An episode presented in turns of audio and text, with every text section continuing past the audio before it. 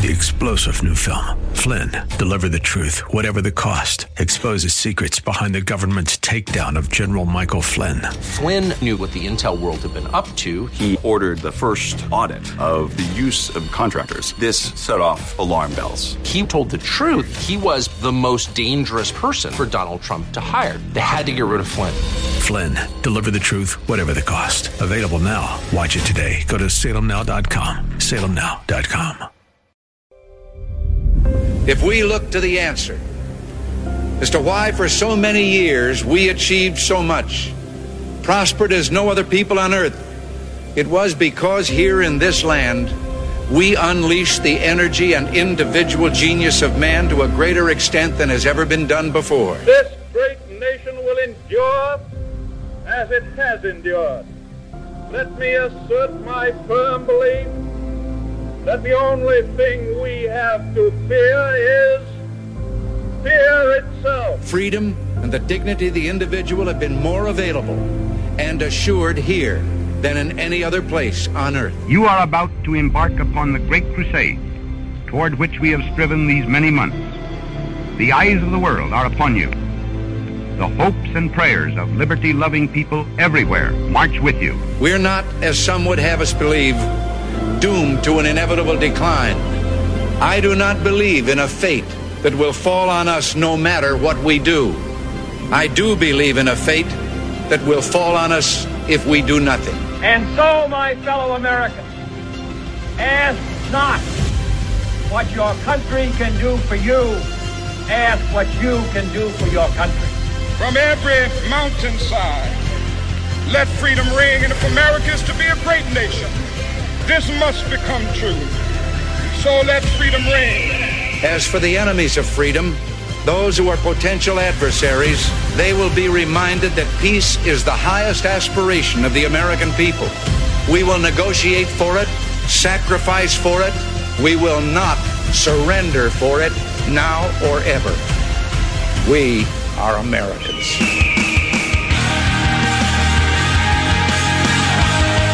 This is Always Right Radio on AM 1420. The answer.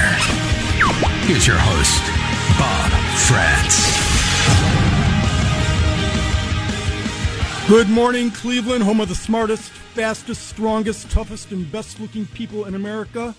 You're listening to the Bob Frantz Authority on Salem 1420 WHK. This is Pete Kirsanow substituting for Bob Frantz this Tuesday, June 14th, 2020. If you care to participate, and I hope you do, and we'll get into that in a little bit, the number is 901 0945. 901 0945 or 888 281 111. Let me see, what is that? 1110. Yes, okay, but 901 0945. Please participate. Again, you recognize me, who are regular listeners, that is, as Bob's regular Tuesday at 10 a.m. guest. I'm a lawyer, member of the U.S. Commission on Civil Rights, uh, and in my spare time, I do a lot of other things, such as write novels. Spare time is a rumor, as uh, some people say, in terms of substitute for sleep. I also, uh, you know, I write political thrillers. In fact, my next one will be coming out in August. It's already available on pre-order on Amazon. It's called The Devil's Weapons, historical fiction. I think you'll have a lot of fun for it. What I'm doing in that novel is actually ghostwriting for W.E.B. Griffin, the famous oh, about 20 New York Times bestsellers. He unfortunately passed away a couple of years ago, and I've been blessed to be asked to uh, continue the franchise and ghostwrite that.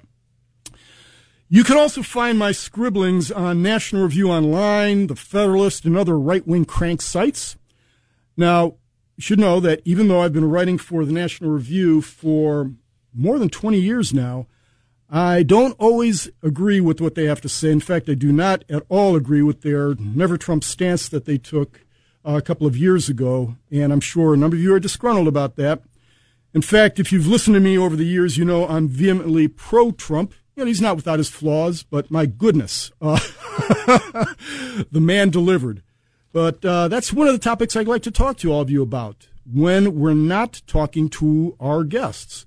We have a great show lined up. At the bottom of this hour, 9:35 to be exact, we'll be talking to former Secretary of Housing and Urban Development, under President Trump, Dr. Ben Carson, about his new book called Created Equal The Painful Past, Confusing Present, and Hopeful Future of Race in America. Before he was Secretary of HUD, of course, he was the most renowned brain surgeon in the world. Uh, talk about smart. You know the phrase, it ain't brain surgery? Well, every day was brain surgery for Dr. Ben Carson. Now, that's at the bottom of the hour. The 10 o'clock hour, I'd like to take your calls on one of the biggest political questions of the next two years. And that is who are you going to vote for in the GOP presidential primary in 2024? It's not that far away. The campaign will begin in earnest in just about five months, right after the November midterms. Uh, in fact, you can already, already hear some grumbling as to who might run, okay?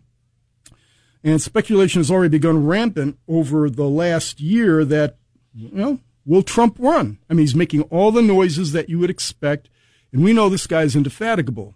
Uh, and we know that he thinks he's the best for the position, wants to come back, vindicate himself, especially over Joe Biden. He thought he thinks that uh, he was done wrong. If he runs, if he decides to run, if he announces it, will that automatically clear the field so he's unopposed? Now, he's dominant. There's absolutely no doubt about that. Everyone tries to get his endorsement when they're running for some other kind of office.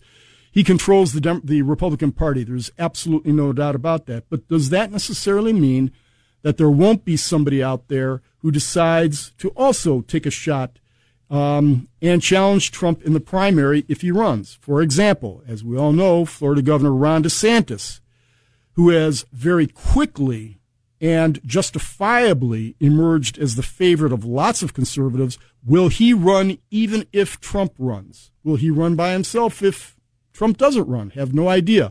But what do you think? If both Trump and DeSantis run in the primary, who will you vote for? Trump or DeSantis?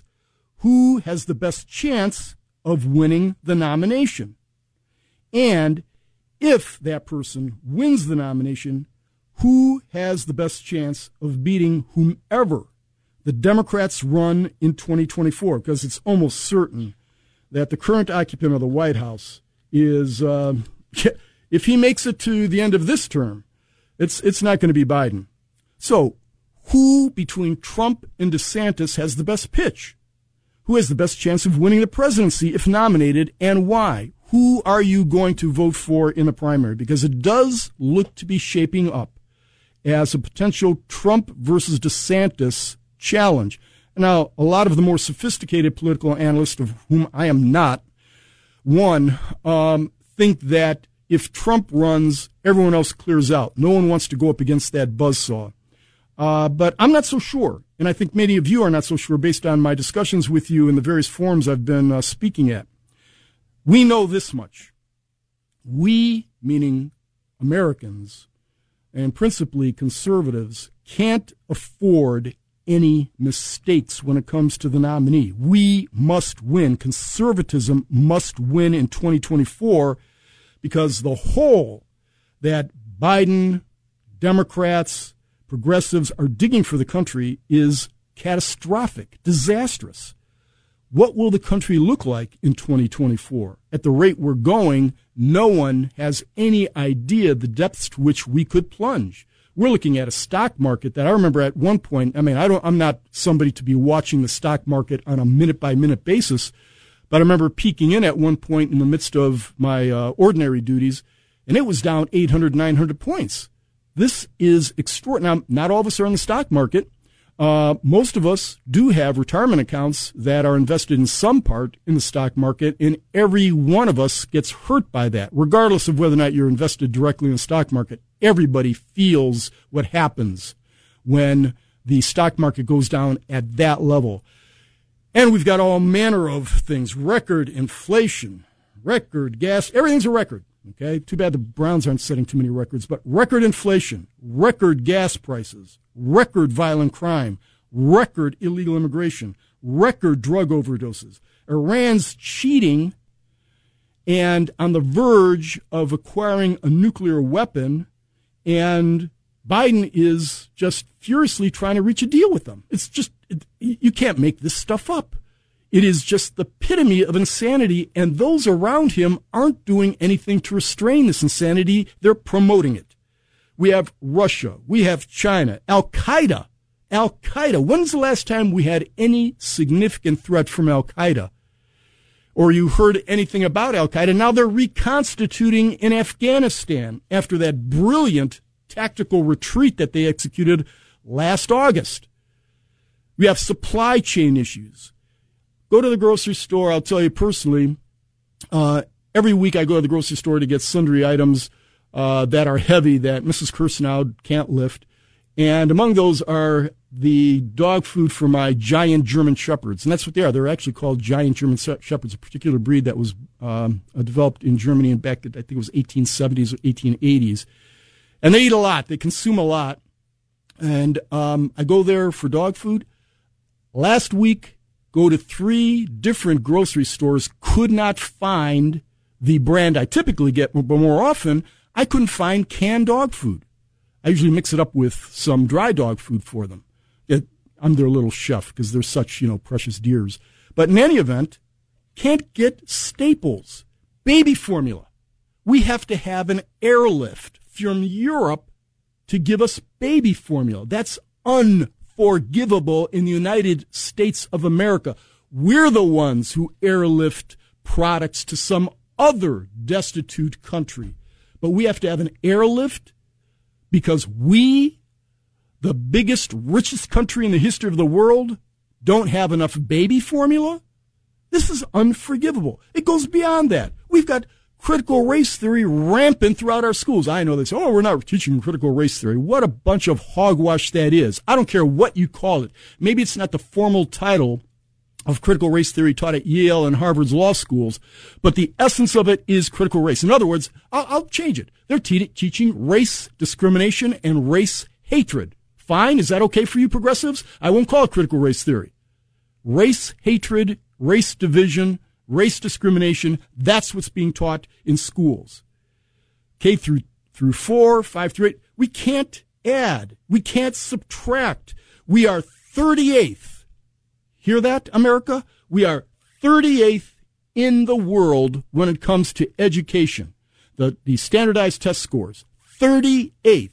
Now, at some point you could say, well, you know, maybe the United States shouldn't be number one or can't be number one in everything. You know, maybe we'd be third or fourth behind, say, developed countries like Japan and Germany in terms of reading and math. Okay, we could see that there'd be a fluctuation any given year. Maybe we are third, fourth instead of number one. But 38th?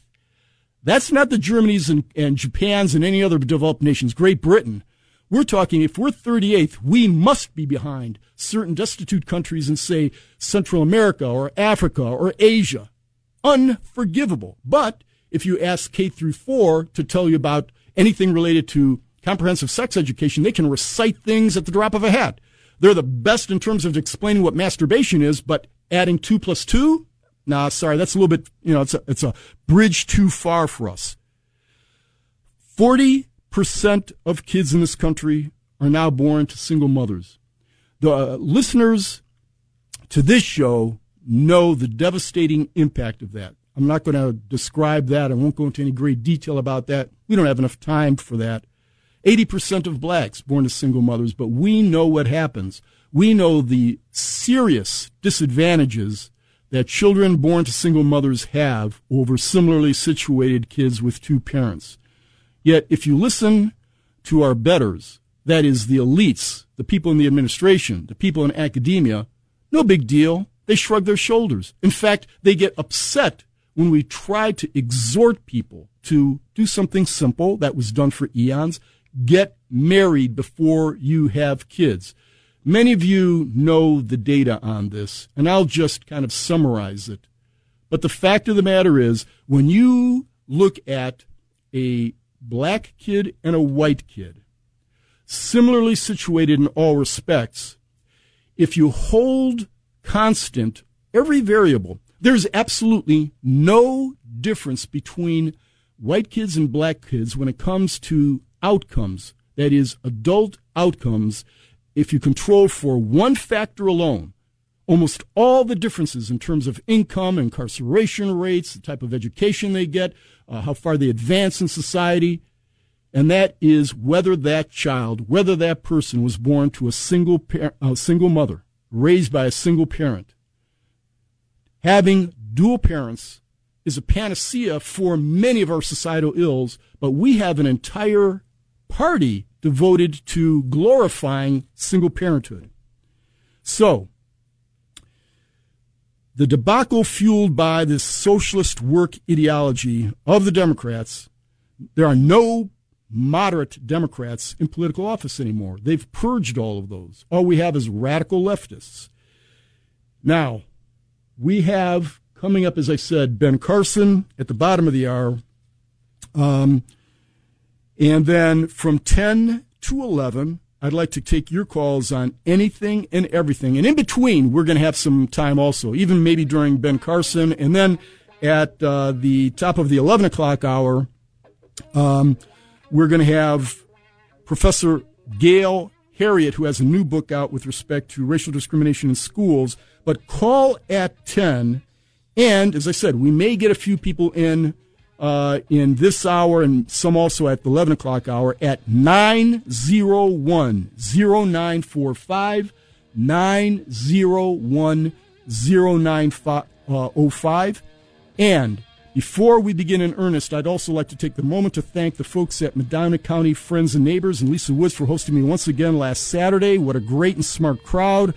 We talked about every current issue imaginable, phenomenal, insightful questions from the audience, and also Special thanks to Independence High School for having me last night, hosting me last night.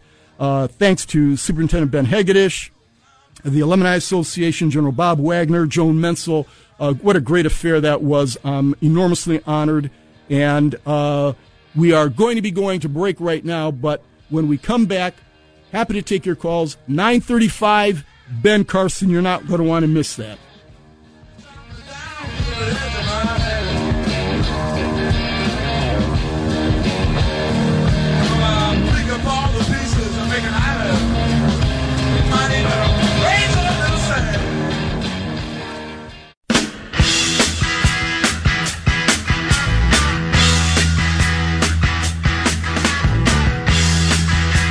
Good morning, Cleveland. Pete Kirsanow substituting for Bob Frantz on the Frantz Authority.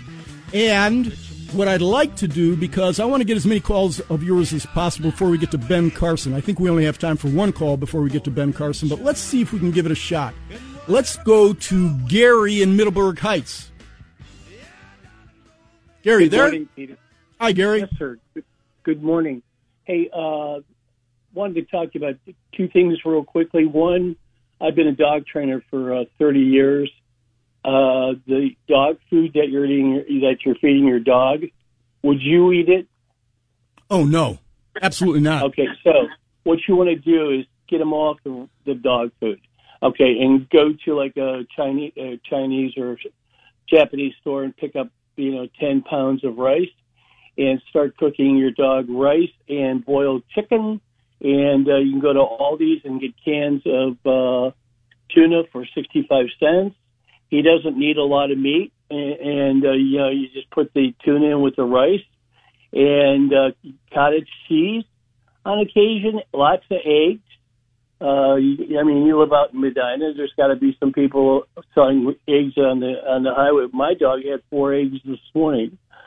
So uh, only feed it what you would eat it, and, and you'll have a much happier dog. Number two, I was um, a uh, delegate for Trump the very first time, a voting delegate the very first time, and uh, I would not uh, vote for him again. DeSantis is my man. Uh, Trump made huge, huge blunders in terms of the people he chose. Uh, very bad judge of character, and so uh, DeSantis is going to be my man. In terms of policy, do you think there's any difference between Trump and DeSantis that you've been able to discern so far?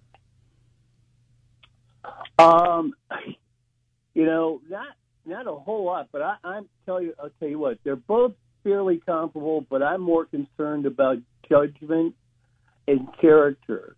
And you know, for example, when uh, he was getting uh, impeached, a guy like you should have been there defending him. And he would have got gotten a lot further, and he would have won his cases. But uh, you know, they, he picks people out of the swamp down there. It's it's insane. That doesn't wash uh, with me anymore. It's DeSantis, and so there you have it, Peter. Well, Gary, I appreciate. It. I think um, many people believe that there are really few policy differences between Trump and DeSantis, that they hold the same positions on discrete and important policy issues. I think what people have been looking for is what they perceive is the strength of Trump compared to every other Republican out there, with the possible exception of DeSantis. Every other Republican we've seen in our lifetimes, when push comes to shove, bends to the Democrats or tries to accommodate what they perceive is uh, the zeitgeist in the media, and they're always making compromises. Now, politics is the art of compromise, but when you're a Republican and have been compromising for 60 years, every once in a while you'd like to get a little bit of a win, you know? And what we saw in Trump was a backbone for the first time in my lifetime. And look, there's all reasons why you can criticize Trump. I think what people intrigues people about DeSantis is he has exhibited in his practice, that is, in his governorship of Florida, a similar kind of tenacity to Trump. Uh, he's maybe not as much of a bull in the china shop as Trump, which many people love. We like the fact that he's mixing it up. We love the fact that he's pushing back and he doesn't take any any uh, bull from the media or, or Democrats. But I repeat myself. And sometimes the psychic satisfaction of that is almost as important as a successful policy initiative. So, uh, Gary, thanks very much for the call because this is what I'm trying to discern. I want to know from the audience. Again, we're going to go to Ben Carson in a couple of minutes, and then at the top of the hour, uh, we're going to have a, just an hour of your phone calls. And I would like to know any manner of things you want to talk about, but especially, especially Trump versus DeSantis Who's your preference and why? When we come back from break, we will go to one of the smartest men in the world, and I'll tell you why. Uh, but he's got a new book. Uh, it's Dr. Ben Carson. He's going to be talking about his new book, The uh, Created Equal The Painful Past, Confusing Present, and Hopeful Future of Race in America. You're not going to want to miss it. And then in the 10 o'clock hour, your phone calls on all manner of things, but specifically Trump versus DeSantis. TJ, hold on for the 10 o'clock hour, and we'll talk about red flag laws and guns.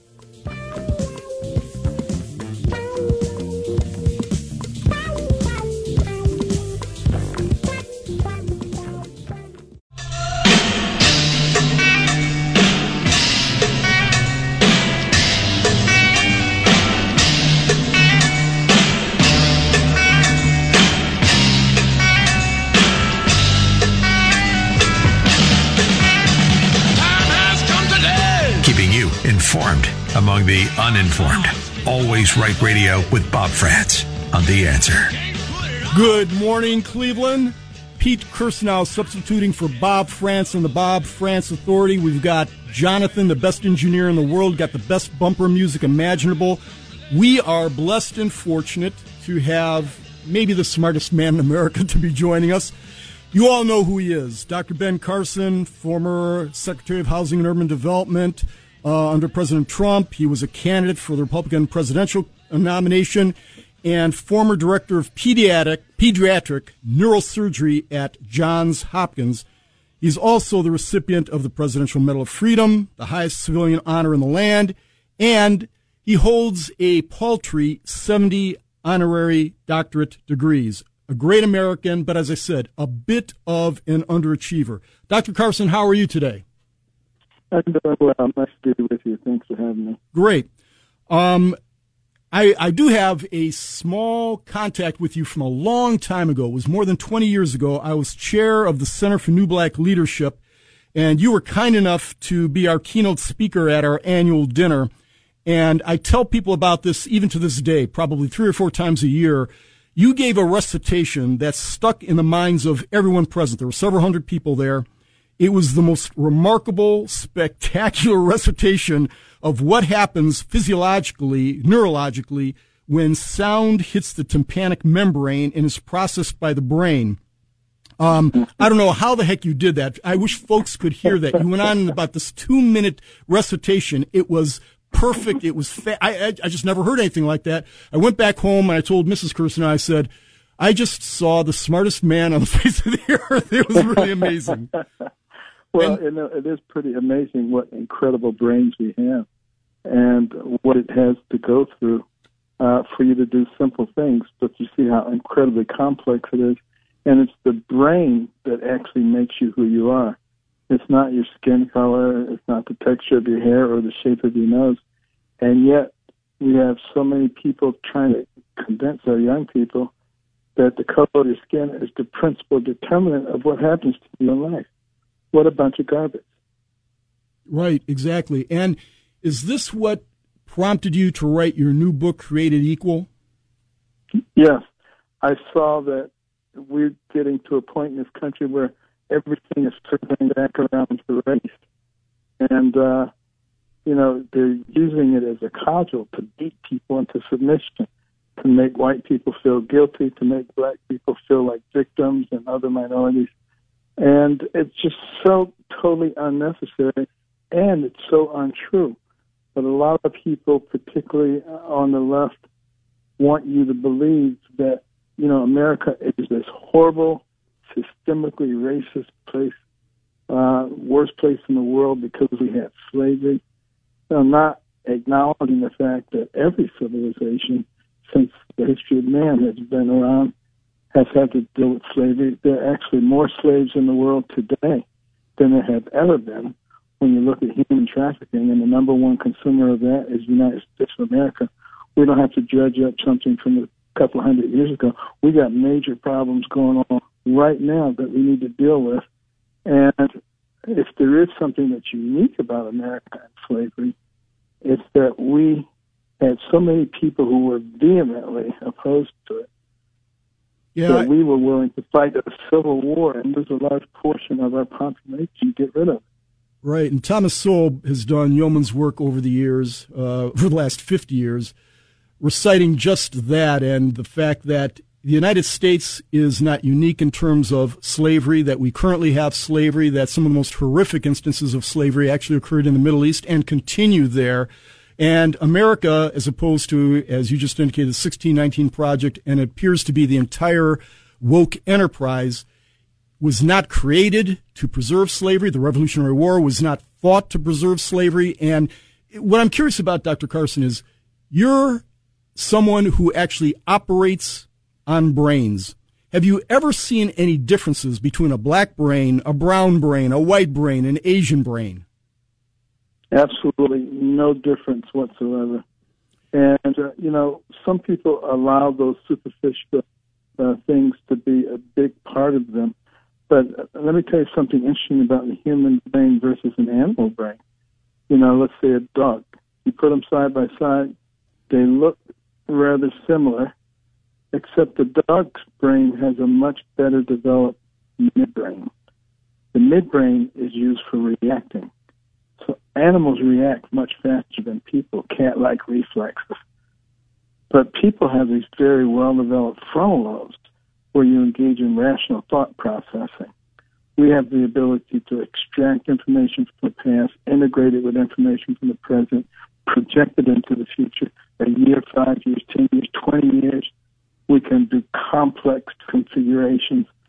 And that's the difference. And yet, critical race theory have young people act like animals.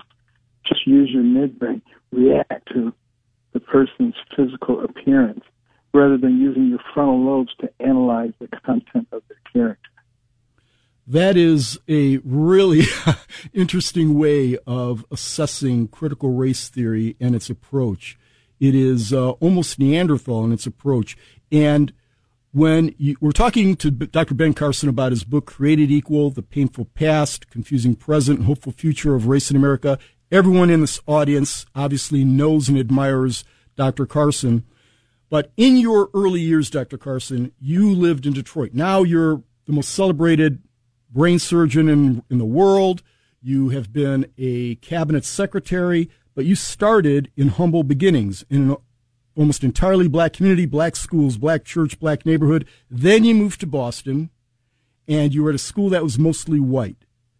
Tell us about the contrast, the experience that you had when you moved to that school. Well, there was no question. Know, when I moved to a white school environment, the expectations of the teachers were not high. This is the black. Probably not going to do that well. I don't really have great expectations from. What was interesting was watching the transition of the students. Uh, you know, I was really way behind when we moved from Boston back to Detroit. I was in all white school then, and uh, I was by far the worst performing student in the class.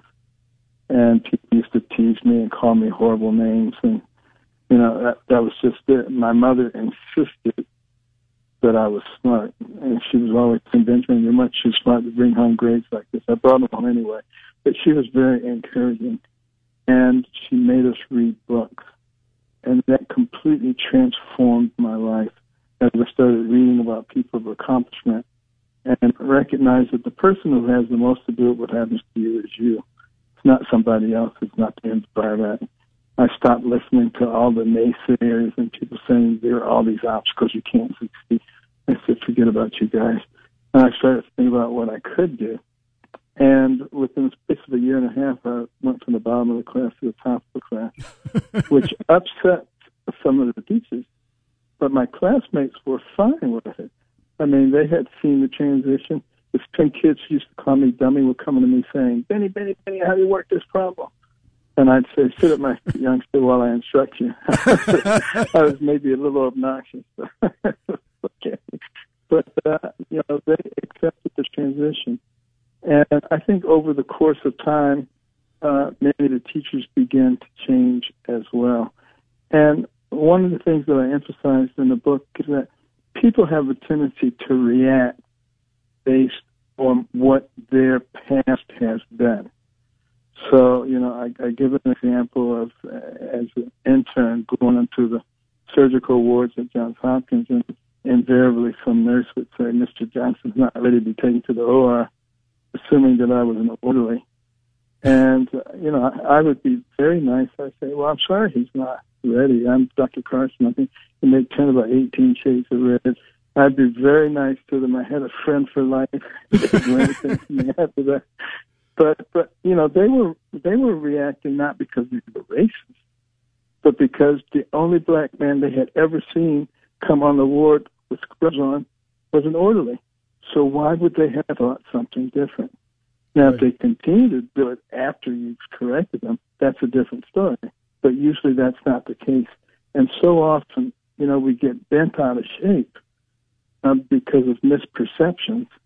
And I think we should always give people the benefit of the doubt and try to educate people. And that's what we need to be doing in our country right now. Yeah. I, I couldn't agree with that more. I think a lot of people of a certain age have that kind of experience. Uh, you know, I'm of the age where I was, you know, the first black attorney at a firm, first black partner, so on and so forth. And the experience I had, I'm not as anywhere near at your level of operation, but it was similar. You know, you kind of expect people yeah. are not racist, but they have certain perceptions based on what they've seen over the course of their lives, and they've never seen, say, you know, a black neurosurgeon before. So it's like, you know, who is this person? and they don't necessarily know whether or not you're going to be able to operate at no pun intended operate at the level that is uh, exactly. expected of somebody it's not racism it's just a manner of human perception and expression right. When you're confronted with something that's something somewhat mm-hmm. novel um, and but, things do change because you know when i was a kid and a black person came on television in a non-servile role it was a big deal you called everybody into the living room. everybody was right. so excited. You remember and, the show uh, Julia, right? Yeah, absolutely. Earl J. Waggedorn now. yeah. But nowadays, you have, you know, black CEOs of major corporations, heads of foundations, generals and admirals. We've elected a black president twice with a black vice president. I mean, to say that things haven't dramatically changed just in my lifetime uh, would be a complete denial of reality. Doesn't mean that we've reached nirvana not by any stretch of the imagination. We still have progress to make. But do we want to build our future on our past failures or on the great progress that's been made? Dr. Carson, what do you think is the effect of this constant negativity from teachers, the educational establishment, that is, uh, Democrats, progressives in general, when they're talking about blacks as if blacks are constantly being repressed and that there's, you know, America is a racist society and you can't achieve. What's the psychological impact on black youth from that kind of dynamic? Well, basically, if you think you're a victim, you are. And you begin to act like one, and you begin to perceive things as a victim does. And, you know, I think one of the greatest things my mother ever did was make sure that we didn't become victims. She would say, Benjamin, if you walk into an auditorium full of racist, bigoted white people, you don't have a problem. They have a problem because they're all going to cringe and wonder if you're going to sit next to them, whereas you can go any way you want. So, you know, that kind of, of philosophy was very important in, in my upbringing. Not to sort of take on everybody else's pathology, but instead to, to set your sights on what you needed to do and then to, to go ahead and do it. And I think those of us who have gotten through all that have an obligation to not just keep it to ourselves, but to make sure that other people understand and can benefit from that too, and they don't have to adopt the victim's mentality. We are talking to Dr. Ben Carson, yes, Dr. Ben Carson, about his new book, Created Equal The Painful Past, Confusing Present, and Hopeful Future of Race in America. Doctor, you talk about in your book some of the similarities between cancel culture and Jim Crow racism. Can you talk to us a little bit about that? Yeah, uh, I was asked about that by a political reporter who was taken aback that I could say such a thing. And I said, well, think about what did both of those things do? Jim Crow racism and cancel culture. They establish one group as a superior group whose opinions are supreme and they suppress another. That's exactly what cancel culture does. And it's really one of the most evil things uh, imaginable. You know, in our Judeo Christian value system, we're taught to love your neighbor. This other system says if your neighbor doesn't agree with you, hurt them, hurt their families, mm-hmm. hurt their livelihood. That is nothing but pure, unadulterated evil.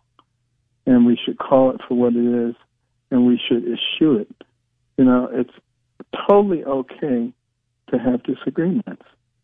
And in fact, you learn a lot more from people who disagree with you than people who say yes to everything you have to say.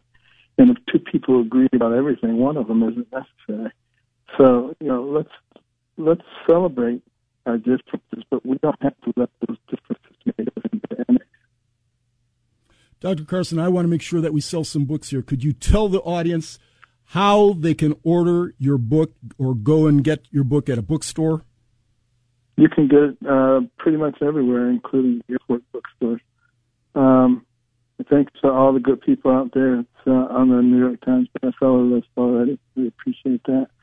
But you know, the, the most important thing is that we open people's minds and help them to realize that we, the American people, are not each other's enemies and we get to choose what kind of country we want to have. We get to choose what kind of future we want to have. We don't have to let that be dictated by a bunch of people who say, don't believe your ears and don't believe your eyes and don't believe your heart. Just listen to us. We'll tell you what you're supposed to think. That's not America. That's not America. Uh, we seem to be getting instructions from our betters all the time, and those instructions seem to be telling us that America is a racist and awful place. And you have a pretty large section in your book that addresses, among other things, the 1619 Project and critical race theory. And this is an ongoing issue throughout all of the curricula of the various states in, in public schools, at least, and also in private schools. We've seen it in private schools where right. we have these woke administrations that are instructing kids that your value is tethered to your skin color and that certain people have a uh, almost indelible stain on them because of their race, and therefore they have to atone from the sins of people who once looked like them in the past.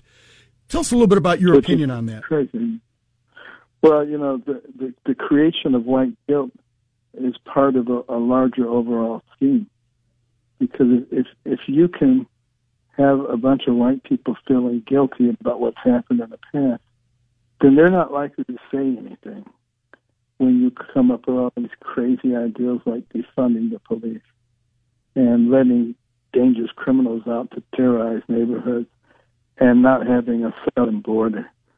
Uh, you know, all of which creates enormous chaos in our society and uh, sets us up uh, for a feeling that we need something different. We need to change the system.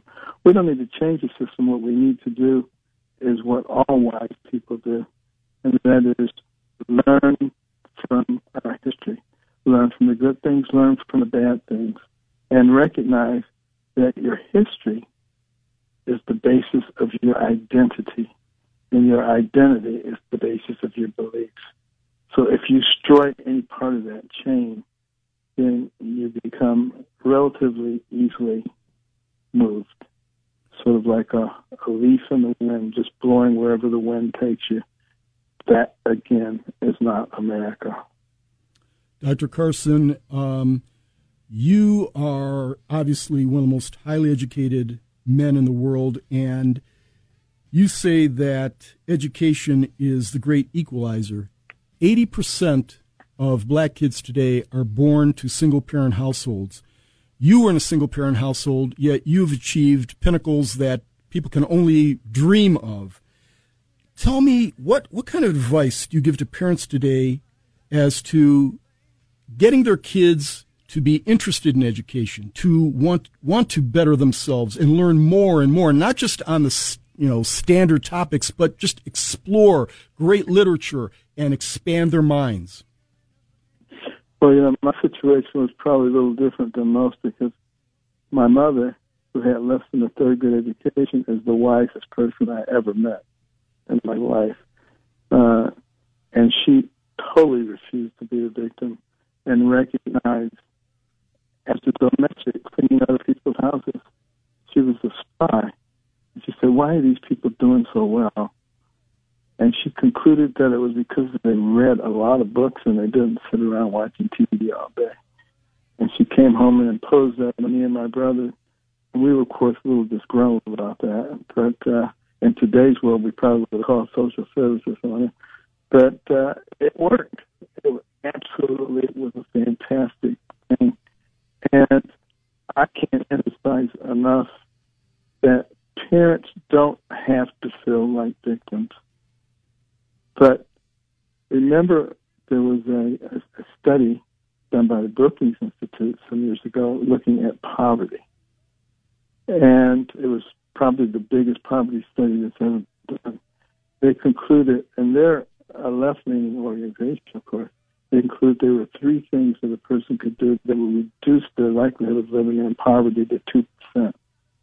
And that is number one, finish high school so important to get that basic educational foundation.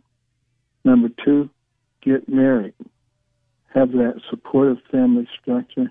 And number three, wait until you're married and have children. Actually use those frontal lobes to plan your future. That's why we have sophisticated brains. We don't have to just do things and react to things. And, you know, if a parent recognizes that, and knows that it is their responsibility to make those things important in the lives of their children, their children are going to do well. There's no question about it. We're talking to Dr. Ben Carson about his new book, Created Equal The Painful Past, confusing present, and hopeful future of race in America. Dr. Carson, this has been remarkable. I urge everybody to go to Amazon or whatever outlet they typically go to to purchase your books and buy Created Equal. We have just been talking to one of the finest men America's ever produced, not just because of his accomplishments, because of his wisdom. And I wish we had more time, Dr. Carson. I encourage everybody to go out there and buy everything you've ever produced. And uh, good luck to you, sir. Well, thank you, and thank you for being a patriot. Thank you. This is 1420 the Bob Frantz Authority. Pete Kirsanow substituting for Bob Frantz at the top of the hour. After the top of the hour, we're going to be going to your phone calls. I know TJ's holding. We've got people holding. Hold on. We're going to be talking about all manner of things, anything that upsets you. But I really do want to get into some of my pet peeves, and you know what those things are. But the big question that I have for all of you is Trump versus DeSantis. Who do you vote for in the primary, presuming each of them runs? Trump versus DeSantis, and why? Pete Kirsanow, Bob Frantz Authority, 1420. We'll come back at the other side of the break.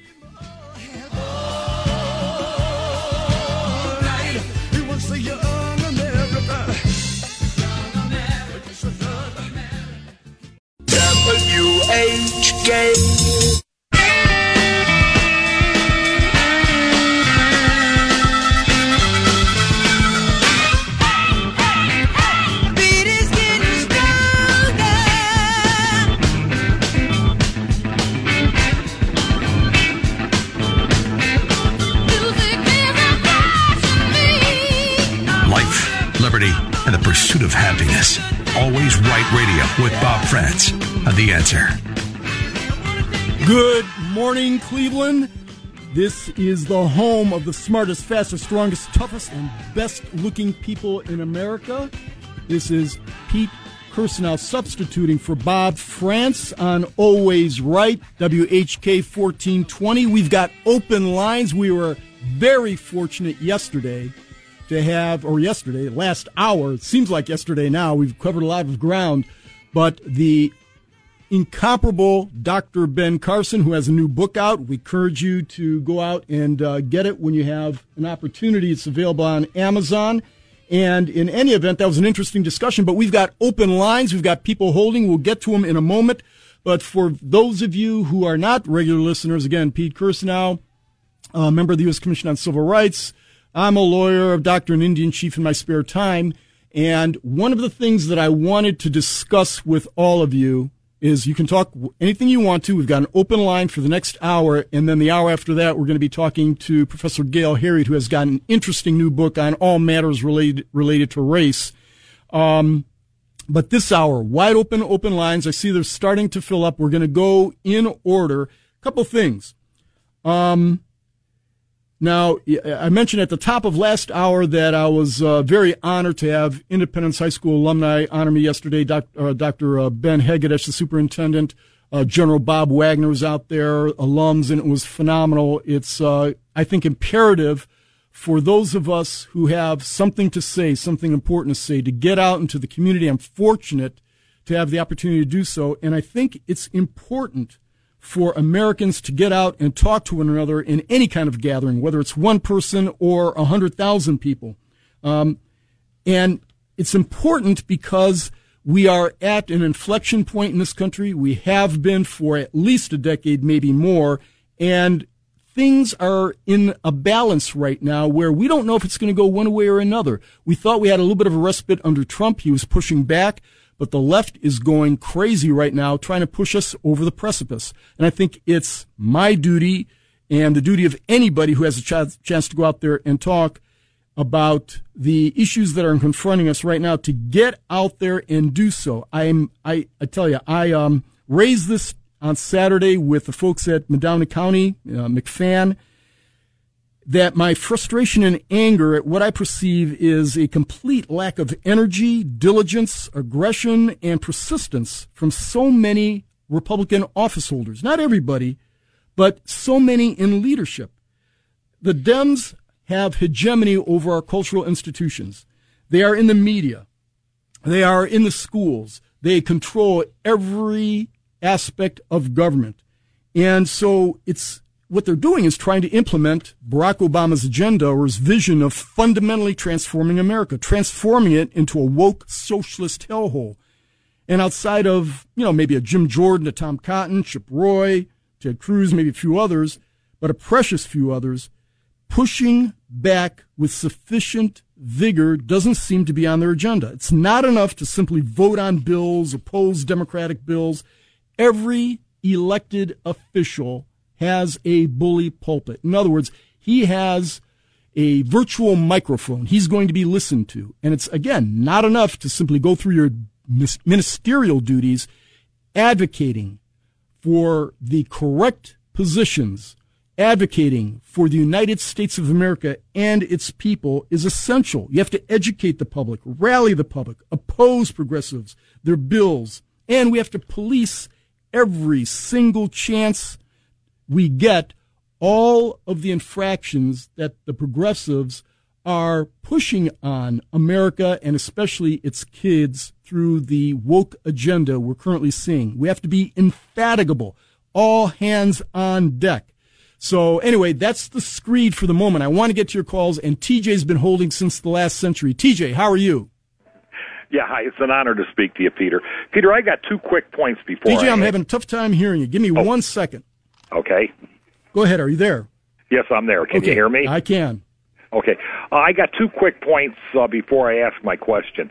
Uh, the first one is I, I would love to see Trump president again, but I'm leaning towards DeSantis only because I believe he could attract more independent votes and, and Democrat votes, and that's the only reason. My other quick point is I have a large shepherd too, and we know they like to eat.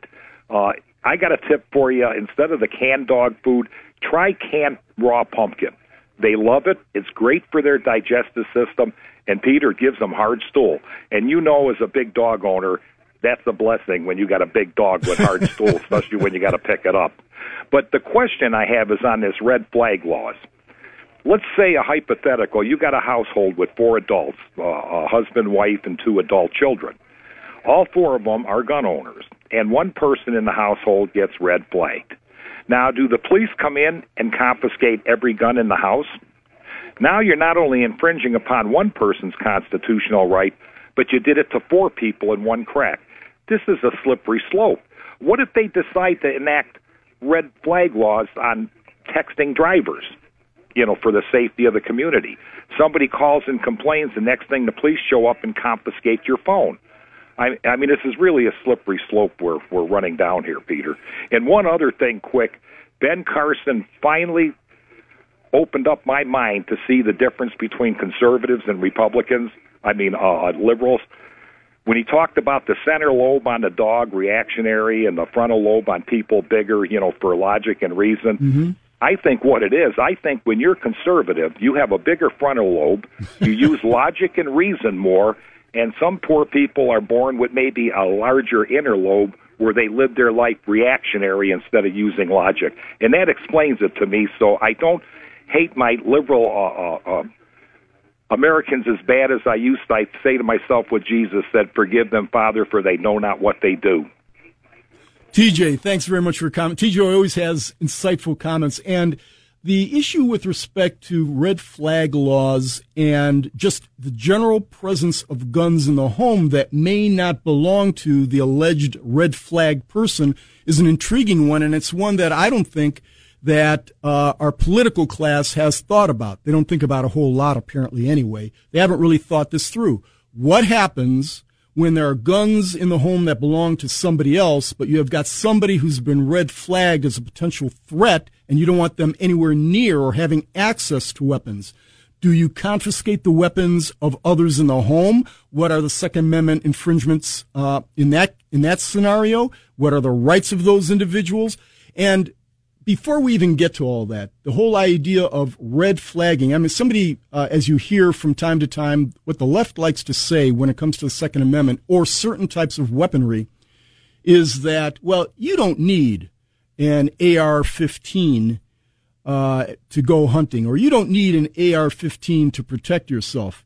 And one of my responses to them is it's not a bill of needs, it's a bill of rights the government does not have the authority to tell me what I can have in terms of what I believe to be our defensive weapons necessary for me to protect me and my family, nor can they tell me what to use when I'm out there hunting. Now, of course, I can't have nuclear weapons. I can't have missiles. We understand all that stuff. But remember, we have a Bill of Rights. The Constitution and the Bill of Rights are structured not to give it's not an expression of government authority. It's an expression of our rights. It's a limitation on governmental authority. Democrats and progressives and the media, but I repeat myself, have upended that dynamic. They think that it's a restriction that is the, the Constitution, as, as Barack Obama lamented, it's not a prescription of positive rights for the government. Well, you're, you better be right about that. We fought a revolutionary war to make sure that the people's rights were protected. So remember, it's a bill of rights, not a bill of needs. We're going to go to John in Chardon. John, how are you? Hey, good morning, Peter. Hey, before we get going here, let me ask you uh, a couple questions here. Did, did did you go to Cornell University? I sure did, and really besmirched the family's reputation going so. My daughter had to go back there to rehabilitate the family reputation. and and you played football there, right? Well, uh, some people wouldn't necessarily recognize it as football, but I did my best. okay, all right. Uh, and the other thing is, I, I heard you say one time when you're on that you that you work out on a regular basis, three or four times a week. Oh yeah, I'm more than that. I usually try to work out at least six times a week. I'm an old man now. Oh, I have my. to stay in shape. But what I find is, and again, I, this is not a commercial for working out or anything, but I really do exhort people to try to get some physical exercise because it also improves, at least for me, I'll speak for myself, it improves my cognition, my ability to uh, do my work at a high level, and I just generally like it. And it's a it's an ego boost. You like to work out and stay in shape. Um, it gives me greater energy so I can do my household. Uh, I've got a large property and it requires a lot of upkeep and it is pretty strenuous. It's like being on, uh, you know, a working farm almost. And then, you, as you've heard, I've got, uh, and I used to breed a lot of German Shepherds and German Shepherd Husky mixes. They are big and rambunctious dogs, and that takes up a lot of energy. So, yep, I do work out. I try to do uh, weight and running. I try to do at least a few miles a day, if not running up a hill, sprints up a hill.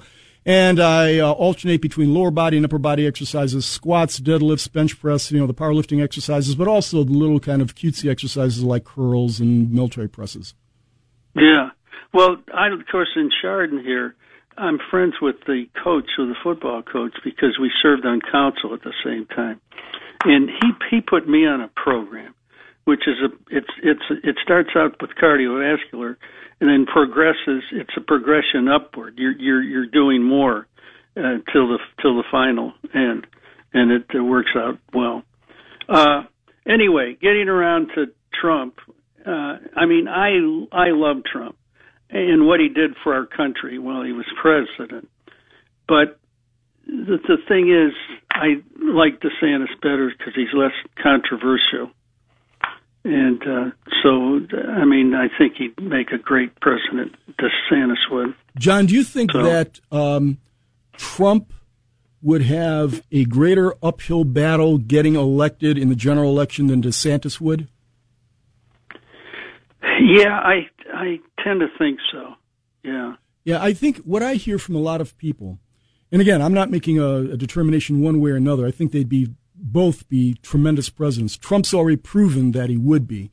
Uh, and I think DeSantis' performance as governor of Florida shows that you know he's Trump-esque. I mean, he doesn't uh, you know he doesn't take any crap from the left uh, or the media. But I repeat myself, and uh, the the question really is, I think, yeah, they they both I think would be really great presidents. I think they'd protect the American ideals that we hold dear. Um, but who can get elected? And we don't want to capitulate to the left or the media, and we don't want them to dictate who our president is or who our nominee is. It is true, however, that Trump has caused them to go ballistic like no one else. DeSantis comes, admittedly, a, a close second, which commends him to us, I think. Uh, but I think I've heard from a lot of people the following refrain. I wonder if this applies to you, John. I've heard from a lot of people, and I'm a big Trump fan. You know, I've I've had opportunity to speak to the man. He's just an amazing individual.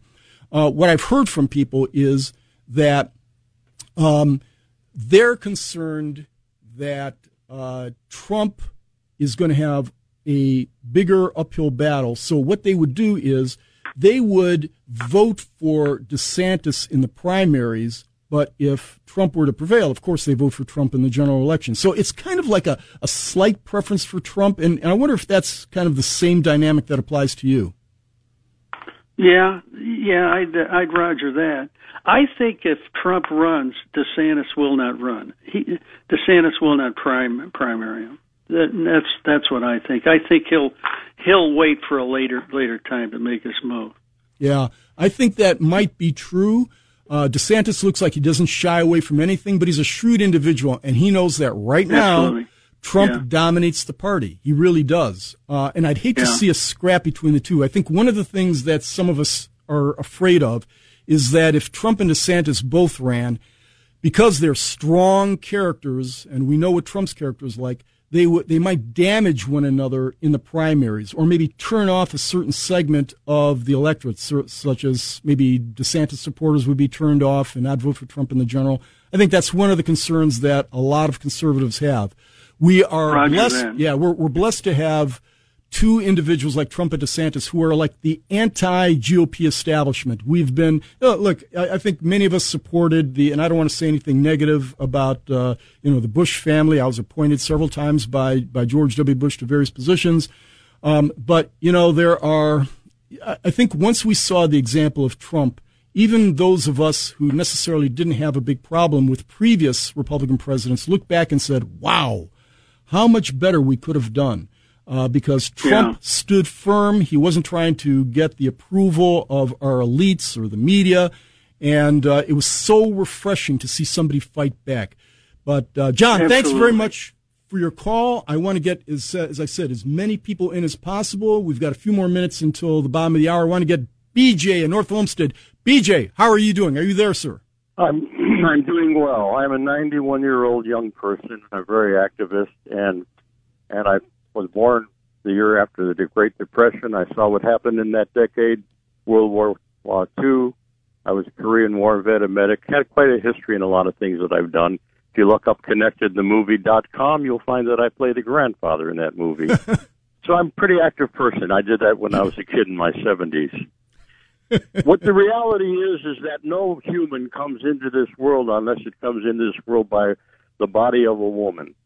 Correct? Wait a minute. What is a woman? It's Do you know what a woman a is? woman is. Yes, I do. How She's can you know what? I mean, a, su- we have a Supreme Court justice that doesn't know what a woman. You How can to- you say that, BJ? Because I know you know I'm right. A woman is the giver of life, is she not? Oh Do you yes, have to know absolutely. anything more about her? Well, hmm? I'm I'm just saying, BJ, we've got somebody, an exalted brain, sitting on the Supreme Court that cannot tell us what a woman is, despite the fact that this person is going to have to be deciding cases such as Title VII cases and sex discrimination and abortion-related cases that are integral, or the, the definition of a woman is integral to these kinds of controversies. But you, BJ, That- are telling me you know judge- more than the Supreme Court justice. uh, it's not a question of knowing more. It's the optics. This person does believe that. He does believe he can't tell you what a woman is because he's a man. How the hell can he tell you what a period is? How can he tell you what breastfeeding is? How can he tell you what having a baby through your vagina is? He can't. So he doesn't know what a woman is. Only a woman can know what she is. And we have to stop the crap. And more and more, if you become aware, more women are starting to show themselves. They're tired of what the males they produce in this world have become and are doing. So women are starting to assert themselves, and I think it's a good thing. BJ, I thank you for your time. Thank Yes. you, BJ, and uh, you know, uh, good health to you, BJ, 91 years old. And we're going to the bottom of the hour, short break here. Then we're going to go to Ralph, who's been holding for a long time in Canton. He's going to talk about the issue of the day: Trump versus DeSantis. Who do conservatives vote for in a primary, presuming each of them, meaning Trump and DeSantis, runs? Who is your preference?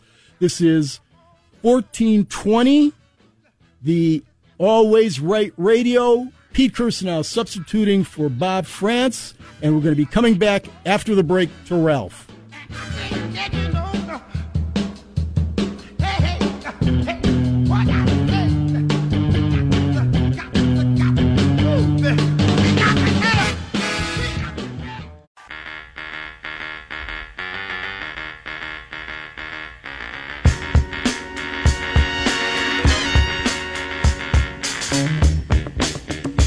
Enlightening the sleeping masses and stoking the fire of the American dream.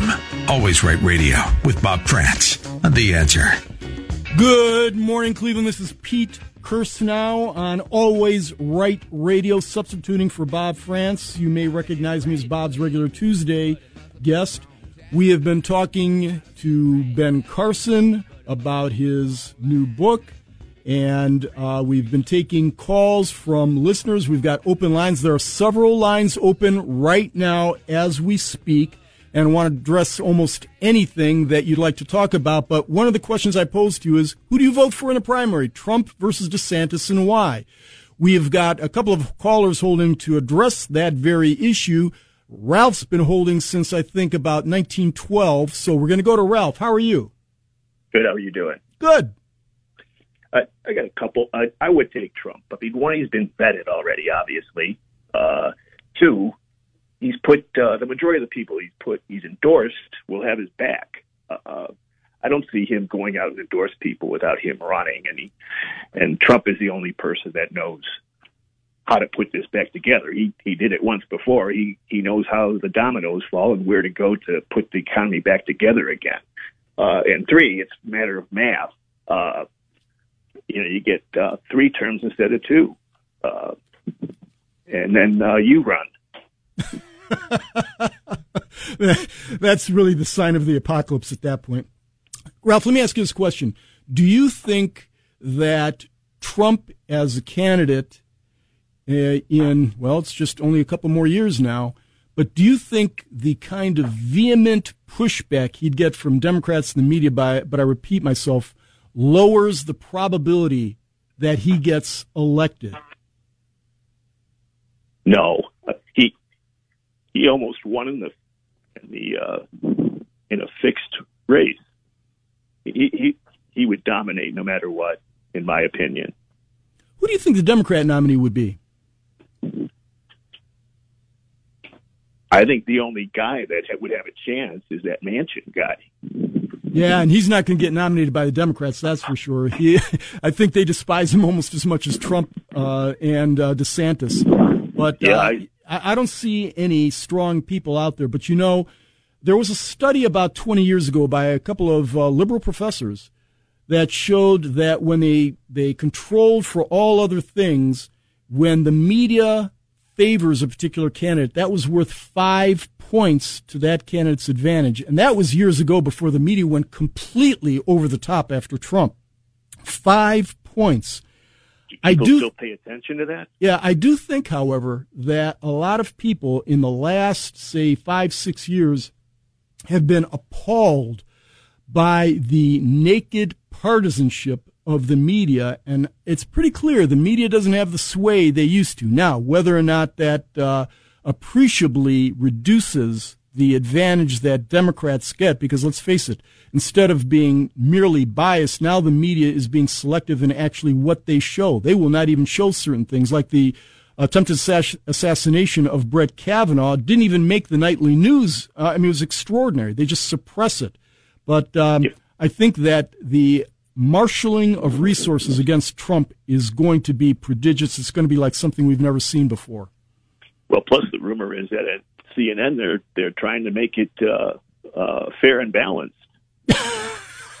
yeah, because they've got no listenership or readership or viewership anymore. It's really an amazing thing. You look at their websites, you look at all their radio, they have nobody's listening to them anymore. They have what they, I think, have, have uh, forgotten is that not everybody's drinking Kool Aid, and even the people that want to drink the Kool Aid can't drink gallons of it at a time, and they recognize that they're not getting any true news from the CNNs. You sometimes have to get some unfiltered news in order to operate your life. But they're not getting that from CNN. They're getting propaganda. Yeah. Ralph, thanks very much for your comments. We've got other people on the line. Let's go to Karen in Richfield. Karen, are you there? Um, how are you? I'm doing great.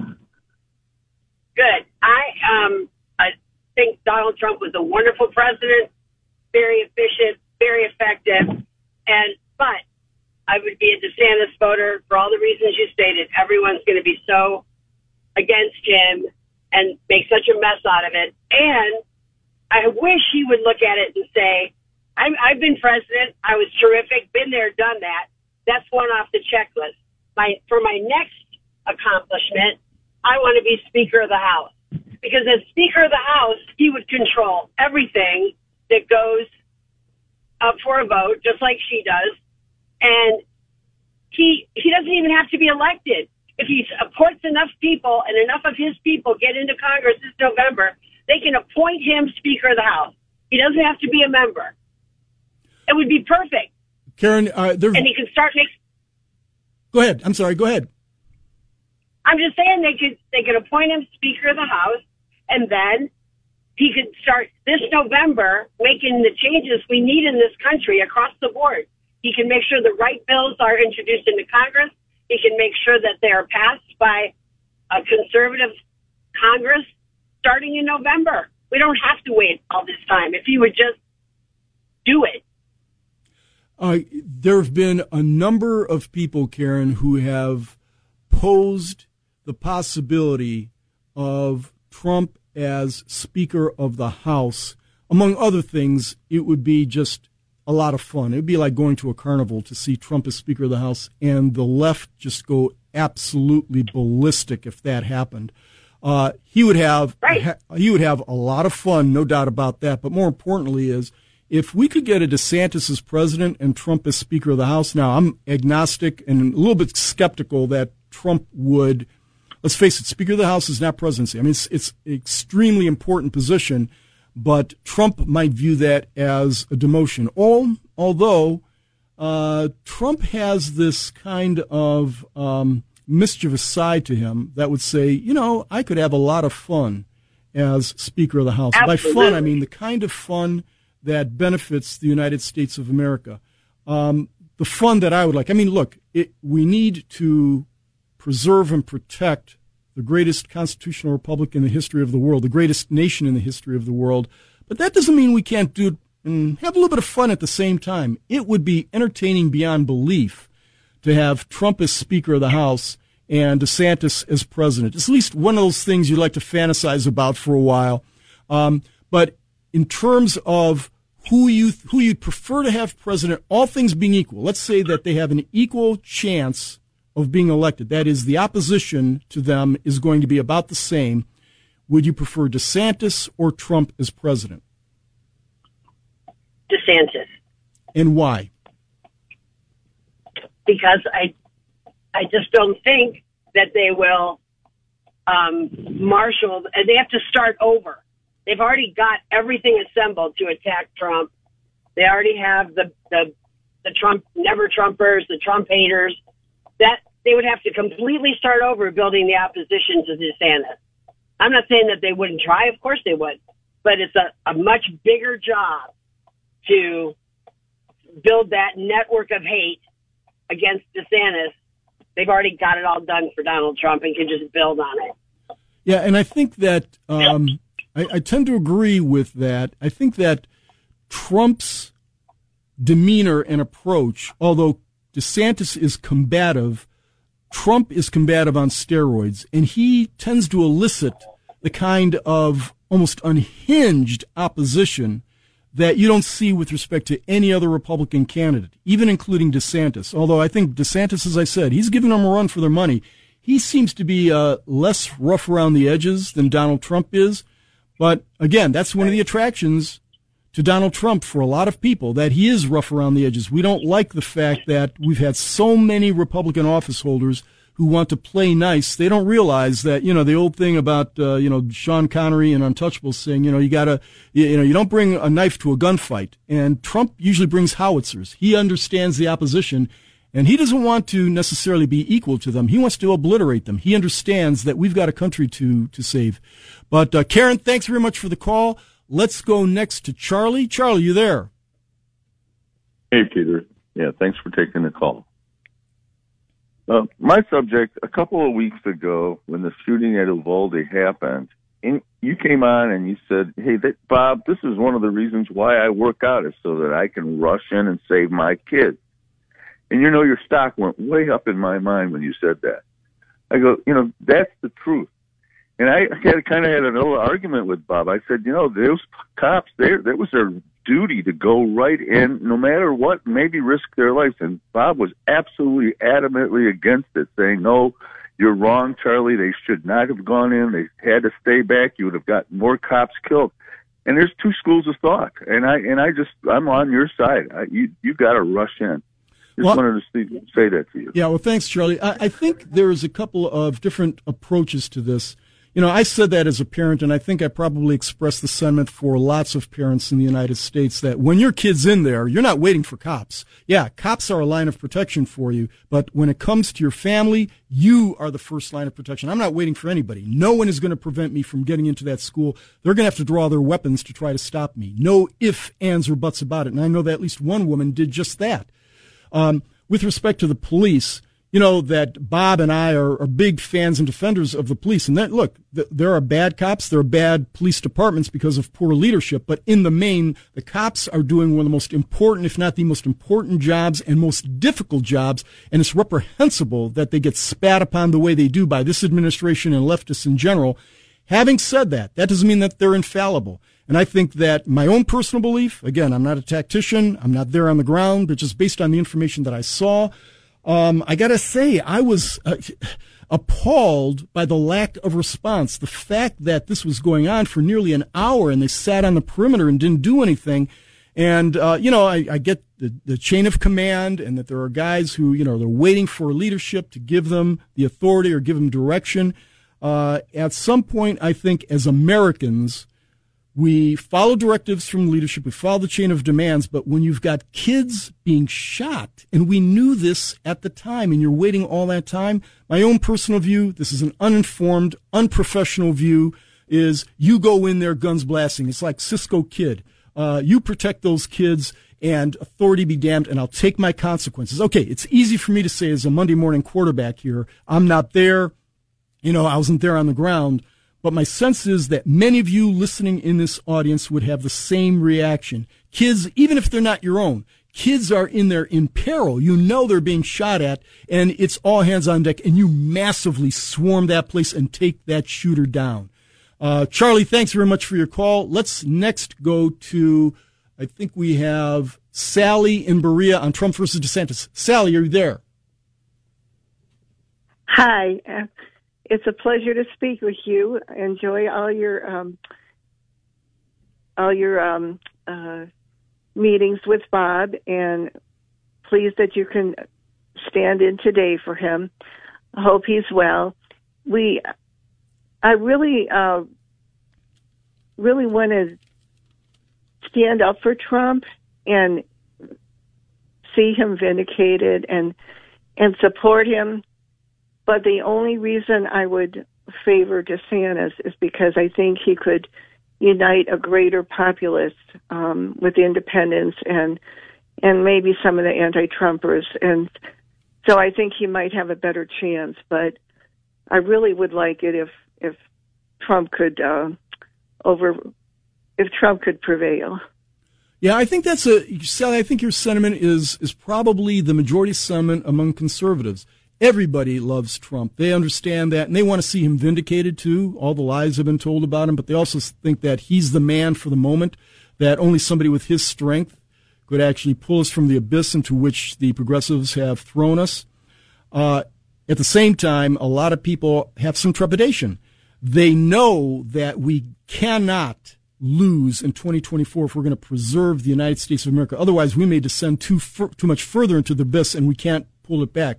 So we want to take the best opportunity. That is, who has the best opportunity of prevailing and still be Trumpian. And DeSantis has emerged as that possible alternative. Um, I don't think that we would be ill served if we had either Trump or DeSantis. Personally, yes, there'd be satisfaction in seeing Trump vindicated, seeing the left go absolutely crazy if he were reelected.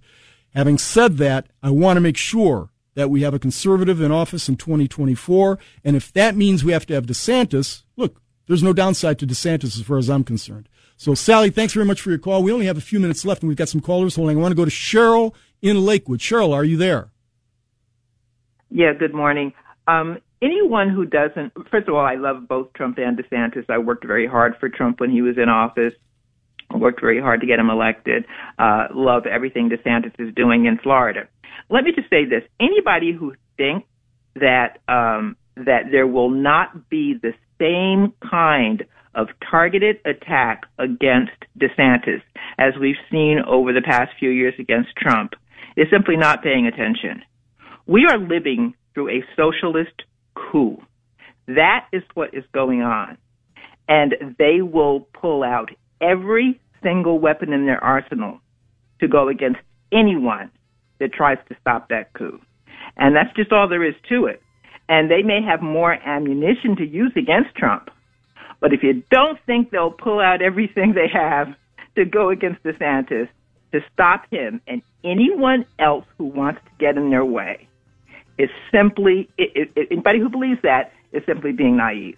Cheryl, you're right about that. We've seen that forever where the left and the progressives, but I repeat myself, try to anoint the conservative, the acceptable conservative candidate, and they say nice things about them until such time as it's time to pull out the knives. And they're going to do so probably with similar vigor because they do see DeSantis as maybe a little bit more slicker or smoother Donald Trump, but they're going to come after him just as vigorously.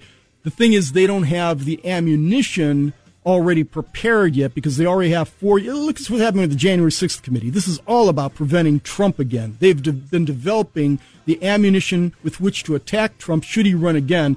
But they're going to use that kind of approach with anybody. Remember what they did with George W. Bush. I mean, they'll try to rehabilitate George W. Bush after the fact. Okay, that's what they always do. But at the time, remember how they just trashed the heck out of him. Trump is is Bush, you know, uh, to a multiple of 25. And DeSantis remains to be seen, but he looks to be a slightly more polished type of Donald Trump. Do we want polished though, or do we want the real thing, the real deal?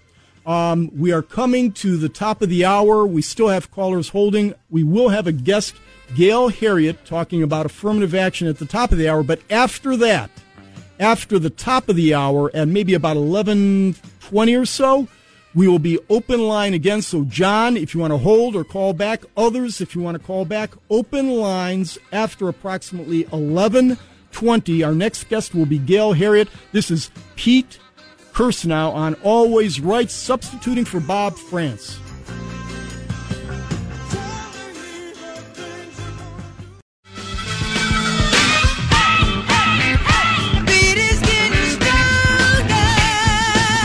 Life, liberty, and the pursuit of happiness.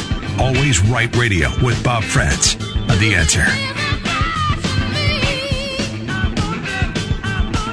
Good morning, Cleveland, home of the smartest, fastest, strongest, toughest, and best looking people in America. You're listening to Always Right. Pete Kirsanow substituting for Bob Frantz. And frankly, good morning to everybody in the great Midwest. But I concentrate on Cleveland because, let's face it, we are the best, smartest, fastest, strongest, toughest in all of America. We were very fortunate to have Ben Carson, again, talking about smart, one of the smartest people in the world. We're going to have a surfeit of brain power here. After talking to Ben Carson about his book on Created Equal, uh, we're going to shift to something that is almost uh, on the same subject matter. And with my colleague on the U.S. Commission on Civil Rights, Gail Heriot, and Professor Heriot at the University of San Diego Law School has been a member of the U.S. Commission on Civil Rights, sometimes battling the left in a lonely fashion with me for the last 15 years. And Gail's a graduate of Northwestern and University of Chicago Law School. She was on the law review there. She's been assistant dean of George Mason. She's a prolific writer. In fact, she has an anthology. She has a, a book called A Dubious Expediency, currently out that we're going to be talking about. We'll also get contact information and purchasing information in the process of this.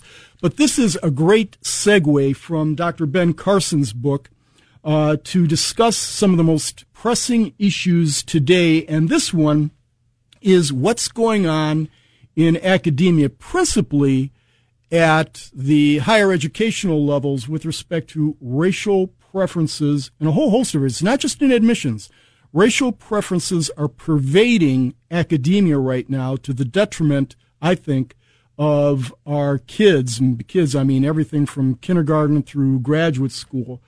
But the kind of preferences that we've been talking about with uh, Dr. Carson, I think are going to, they're already manifesting themselves as having deleterious effects on an educational establishment.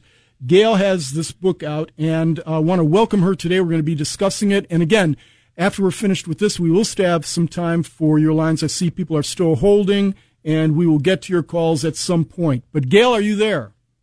I sure am, Pete. Great. Good to hear from you. I know you're out on the West Coast. It's uh, early duty for you. But uh, you know, our friend Larry Elder likes to say, you know, we've got a we've got a country to save here. So let's talk about your book, A Dubious Expediency. It's a collection of essays from a lot of people that our audience would recognize right away. You know, Heather Mac Donald. I mean, just it's it's a a who's who of the conservative educational establishment. Uh, those who have written in the past about education, the deleterious effects on education of preferences. But what what what prompted you to put this book together? Well, you know, there are a lot of people that really haven't seen the arguments laid out carefully about why race preferences have been, been harmful to higher education. And I, I don't just mean to, to students who therefore think, you know, gosh, I didn't get into the college that I wanted to get into because I, uh, my race was held against me. Uh, but there are much more harmful effects. Uh, and I thought it was necessary to lay them out one by one so that, that, that people could, could read about it, this and understand it because this is an important issue.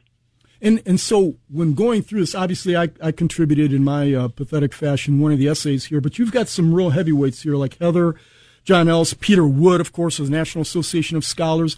Um, if you could pick one essay that you think, if people didn't have time, a whole lot of time to read through all of them, and they should because it's not necessarily, you know, it's not a, a huge book, but the essays individually are powerful, ranging from just a few pages. They give you the intellectual ammunition you need to make the argument with respect to your progressive friends or with respect to your students' colleges, grad schools, or even K through 12 as to why it is that race preferences don't work. Which essay do you think, if, if any, again, I know they're all great, but if you were to say, Focus on this to begin your, your analysis. Which one would that be?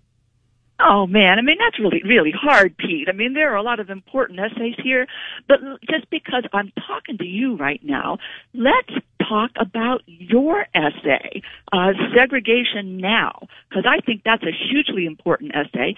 It talks about how, contrary to, to, to the purpose uh, of affirmative action preferences. The idea here is we want to have, you know, more, more, you know, encounters between peoples of different races. We want, you know, diversity to, to teach people something. What really happens what really happens on campus um, is that as a result of race preferences, you get a tendency um, for groups to want to separate themselves.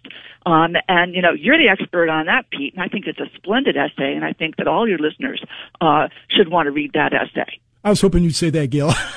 but in any event, yes, um, the the the essay that I have is based on, among other things, my experience when I was in school at uh, Cornell back in the Mesozoic era. But it's something that has, I think, metastasized so that I think all of our listeners have experienced it either themselves, their kids, or even their grandkids, where K through 12, but especially at the collegiate level, we are seeing what we call resegregation. That is, you've got separate dorm rooms. You've got even separate classes. And a lot of these things that they're doing, they're not just simply flirting at the perimeter of the law. They are wholesale violating the law. I mean, you can, Brown versus Board of Education, Title VI, 14th Amendment, none of these things were repealed while you were asleep. These things are already and remain in existence. But nonetheless, especially what I've seen, Gail, and maybe you've seen the same thing when we've been on the Civil Rights Commission, but I've seen especially after uh, the George Floyd incident, there seems to be this license that people in authority seem to have that it is permissible now to discriminate in one direction, and it's caused the expansion of segregated dorms, themes, classes on campuses. And uh, strangely enough, um, you and I have an amicus brief before the Supreme Court in Students for Fair Admissions versus Harvard. Of course, my audience should know that uh, I'm not smart enough to write the brief. The brief, the heavy lifting on this thing was by Gail, and we're fortunate to have her intellect in on our side in this regard. But the point is that, as we know, and I'll let Gail expound upon this, there are certain predicates to being permitted as a, an institution of higher learning to discriminate on the basis of race. And that's what's happening in admissions, discrimination on the basis of race. And it's going on at Harvard. One of the predicates to the Supreme Court decision that came out in Grutter and, and the correlative Gratz, but Grutter said that you can discriminate if it's to forward the educational, the purported educational benefits derived from a diverse student body. But of course, the anomaly here or the strange thing here is if you are segregating on campus, how are you going to get those benefits? Gail, could you kind of expand on that? Well, yeah, well, that's just the point here. You know, if you read the Supreme Court decision, uh, and the Supreme Court decision, you know, is is you know, I, think it's wrong that they they never should have gone down this road. We have a pretty firm rule against race discrimination, um, but when they tell us it has to be for the sake of, of of capturing the pedagogical benefits of diversity, so the educational benefits, and you know, the idea here is is that those benefits go to everybody, and therefore it's okay to engage in race discrimination. Uh, but in fact, if you look what happens on campuses, you get separate student lounges, you get separate graduation ceremonies, separate dormitories. All of these things are really contrary uh, to what the Supreme Court said was their tiny exception uh, to the otherwise very firm rule against race discrimination. Well, it means that that you know that small exception has in fact you know been been opened made wide open because there's no longer any limit to it. Uh, there's really no need for schools um, to be proving um, that they are reaping any educational benefits of diversity. It's pretty clear that they're not. Um, and you know, if you look at the Supreme Court decision, um, it, it's it's it's it attempts to be very narrow, uh, but it ends up not being. Schools don't pay any attention to it. You know, they engage in in, in, in segregation on campus. Uh, they say that you know we're doing this for the pedagogical benefits uh, of diversity.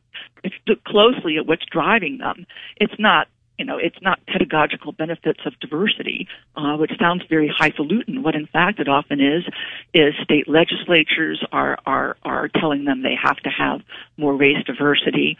Uh, accrediting agencies are telling them they have to do it. Students are protesting. Um, alumni are complaining. Um, and all that is really what's, what's driving a lot of this.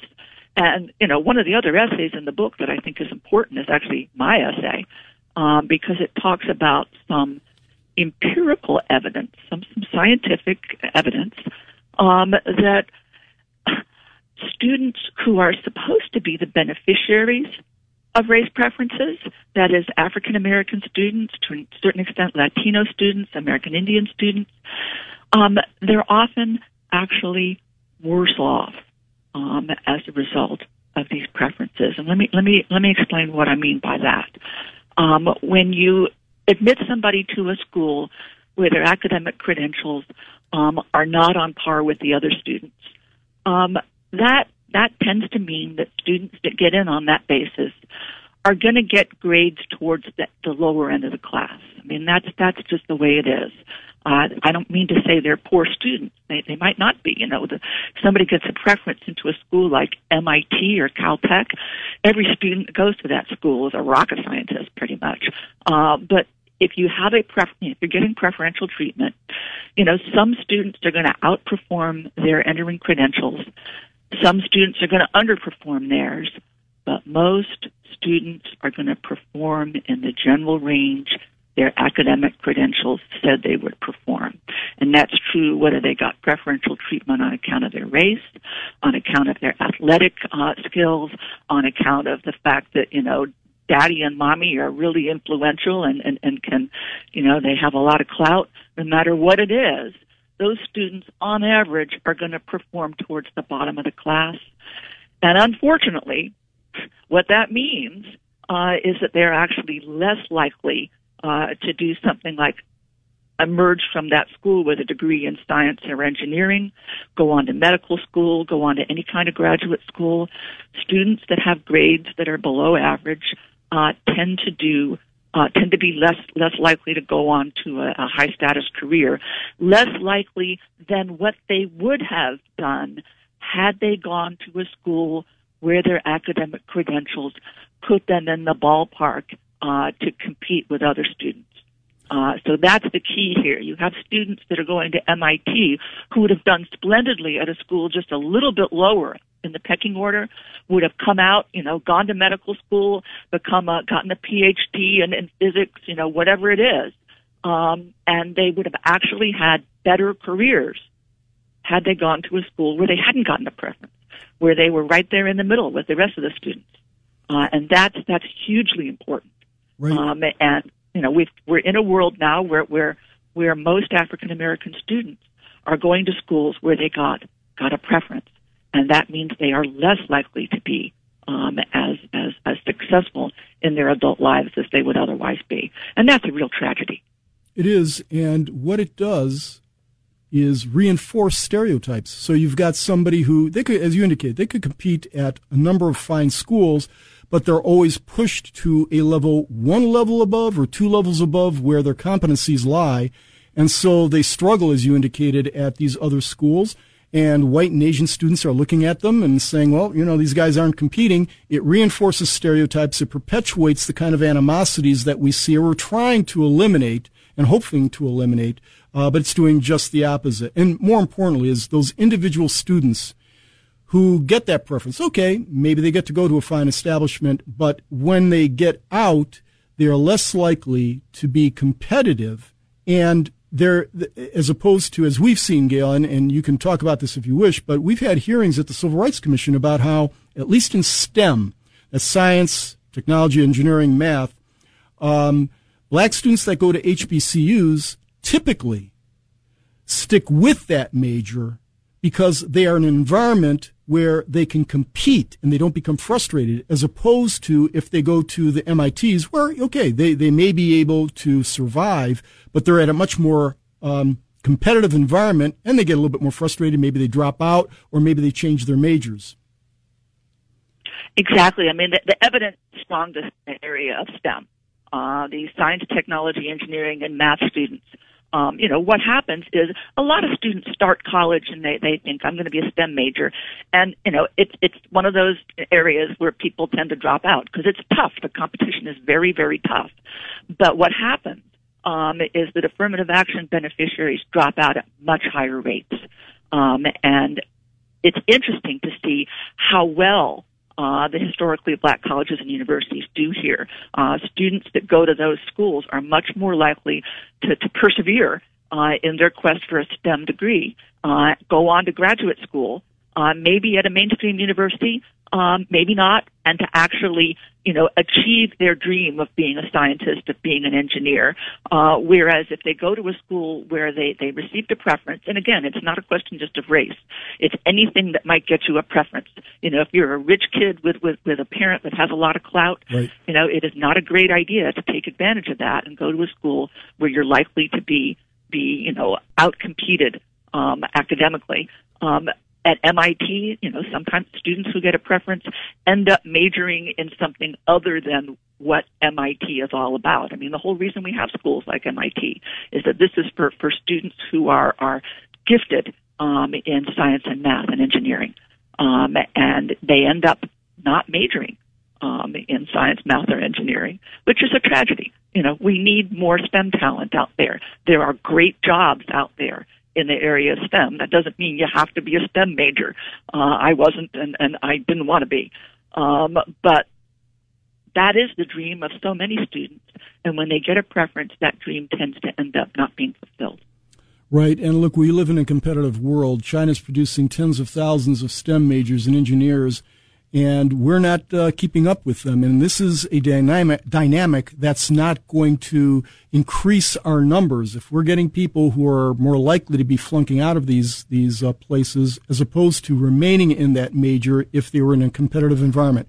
Gail, we're going to be going to a break uh, shortly. What I want to do is talk a little bit about SFFA versus Harvard, if you've got the time to do that. We're talking to Gail Heriot, Professor Gail Heriot, who has an anthology book here, A Dubious Expediency. Gail, where can people get a copy of this? Because I know a number of the listeners are interested in this. We've talked about it before.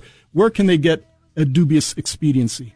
It's easy. Just just go on the Amazon website or the, the Barnes and Noble website. Available in both places. Good, excellent. And with respect to SS, SFFA versus Harvard, I want to talk a little bit about the amicus brief that you wrote and that we filed in the Supreme Court on that case. This is the case that everyone hopes will finally put the nail in the coffin of Grutter and Gratz and, and its progeny, Fisher, etc., with respect to the permission by the judicial system emanating all the way back from Bakke to engage in racial discrimination in higher admissions. We're talking to Gail Heriot. This is the Bob Frantz Always Right show. There we go. Son of a gun. Pete out here. We'll be coming back after the break. John, Tom, and others, hold on. We'll get to you.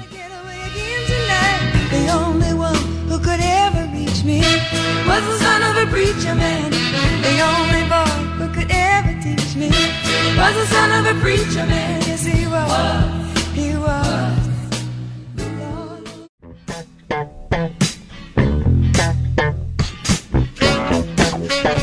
Delivering you from the depravity of the radical left.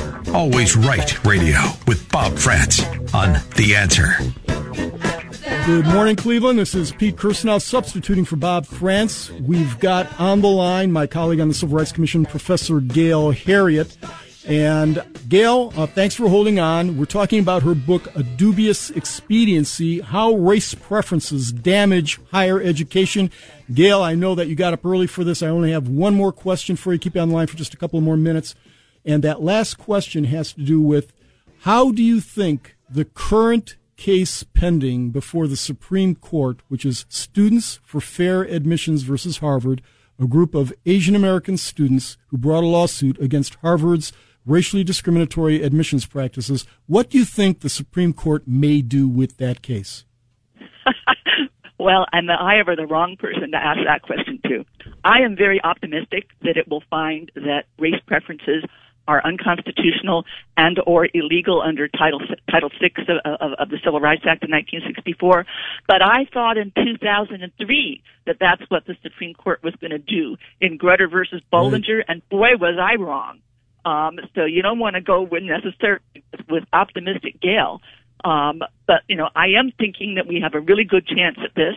Uh, that we have a very you know conservative Supreme Court, and I think one that takes equal protection seriously, one that takes takes um, the notion that race discrimination is such uh, a, a, a, a, tragedy, a, a, a horrible thing that you need very, very, very strong rules against it, and they take seriously, I think, strict scrutiny, which is the, the, the usual legal standard that applies to the constitutional issue. That if, if a government is engaging in race discrimination, that needs to be strictly scrutinized by a court only in extraordinary situations uh, will that be upheld. And I believe they will find that this is not such an extraordinary situation. That this is pretty much, you know, this is this is just ordinary race discrimination. It happens to run against Asians and whites. Um, but next time it may run against different groups, and they need to uphold a very, very strict rule. Um, but as I said, look, I um, in 2003, uh, I was pretty confident that the court would, would, would come down strongly against race discrimination. And in a 5 4 decision, um, they came down just as squishy as they could be. Right. And as uh, Justice O'Connor said in dicta, uh, she believed that maybe after 25 years, 2003, in 25 years, we wouldn't need race preferences anymore. But we're only a few years away from that, and they are just as powerful as ever it seems like they've pervaded so much of not just academia, but we have seen this metastasize into overt discrimination, especially after COVID. It seems like the government's out there dispensing benefits on the basis of race, funds on the basis of race. It's truly an extraordinary thing. We've got to put this genie back in the bottle because it's just doing extraordinary damage to the United States of America.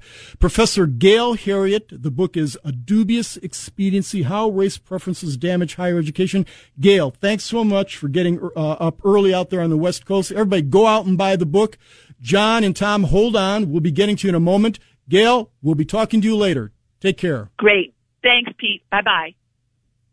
So, um, I do think, I, I agree with Gail. Um, in our amicus brief, we argue uh, just the deleterious effects of racial preferences that, it, that metastasizes beyond education. You see it everywhere now. And it's, there's no proof it's doing anybody any good. And I think we're at each other's throats from a racial perspective, like we haven't been in, in decades, in a large part fueled by critical race theory and this counting on the basis of race. We've got about uh, only about six or seven minutes left yet, so I want to go to John. John uh, in Chardon, uh, you're back again talking about Uvalde. Yeah, right. now there's a comparison here because here in Chardon we had a similar situation which occurred. We had three uh, uh, high school students that were murdered, and one's in a permanently in a wheel- wheelchair. And the difference is, when it happened, what we did, what our police did, the first thing they uh, did was grab their Kevlar bulletproof vests and then went went to the scene, and then they were able to move immediately in, in, against this kid that was that was shooting people.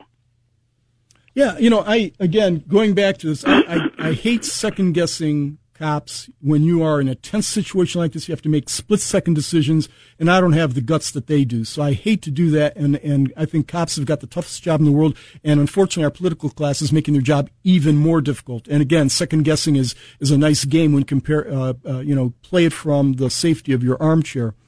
Having said that, though, we are right to an opinion, and what I saw there was appalling. And uh, I tend to agree with a number of parents who said, if that's my my kid in there, you're going to have to just dismember me, like uh, the knight in uh, Monty Python, to prevent me from going in there and protecting my kids or my grandkids. I will move heaven and earth, and you better stay out of my way. But more importantly, is what kind of a society is it that has been generating these kinds of monsters who will do this stuff?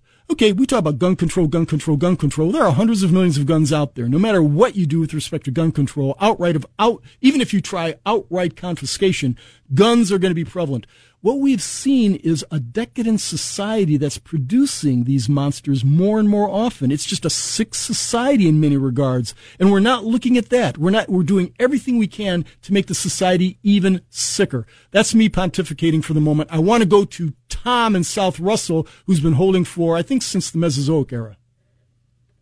Tom, you there? Yes, I am. Thank you. Go ahead, Uh, my Tom. My question, uh, Mr. Kirsten, would be: Do you think that the uh, uh, election uh, was stolen from President Trump?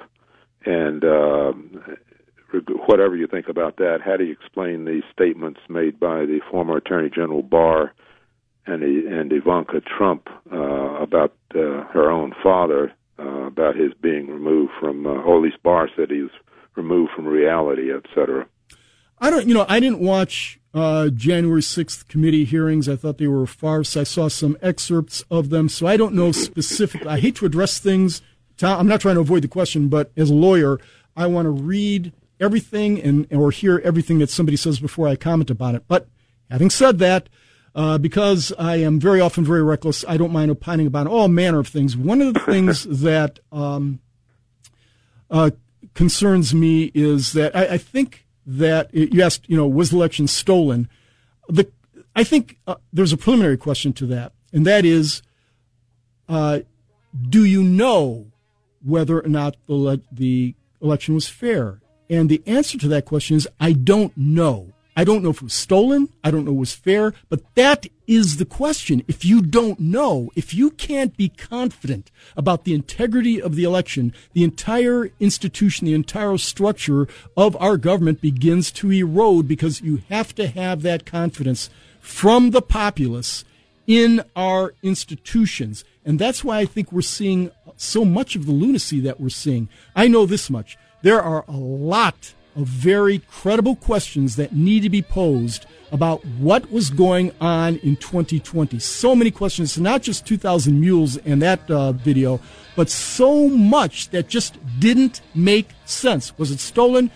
Don't know, but we better investigate it, especially when for the last five years, the same people who say Trump is denying, you know, the outcome of the election were denying it vehemently and came up with the completely and utterly fraudulent Russia hoax, the greatest political scandal in American history. But nope, on our side, nobody can even raise a question. Pete Kirsanow sitting in for Bob Frantz on Always Right. God bless you, Cleveland.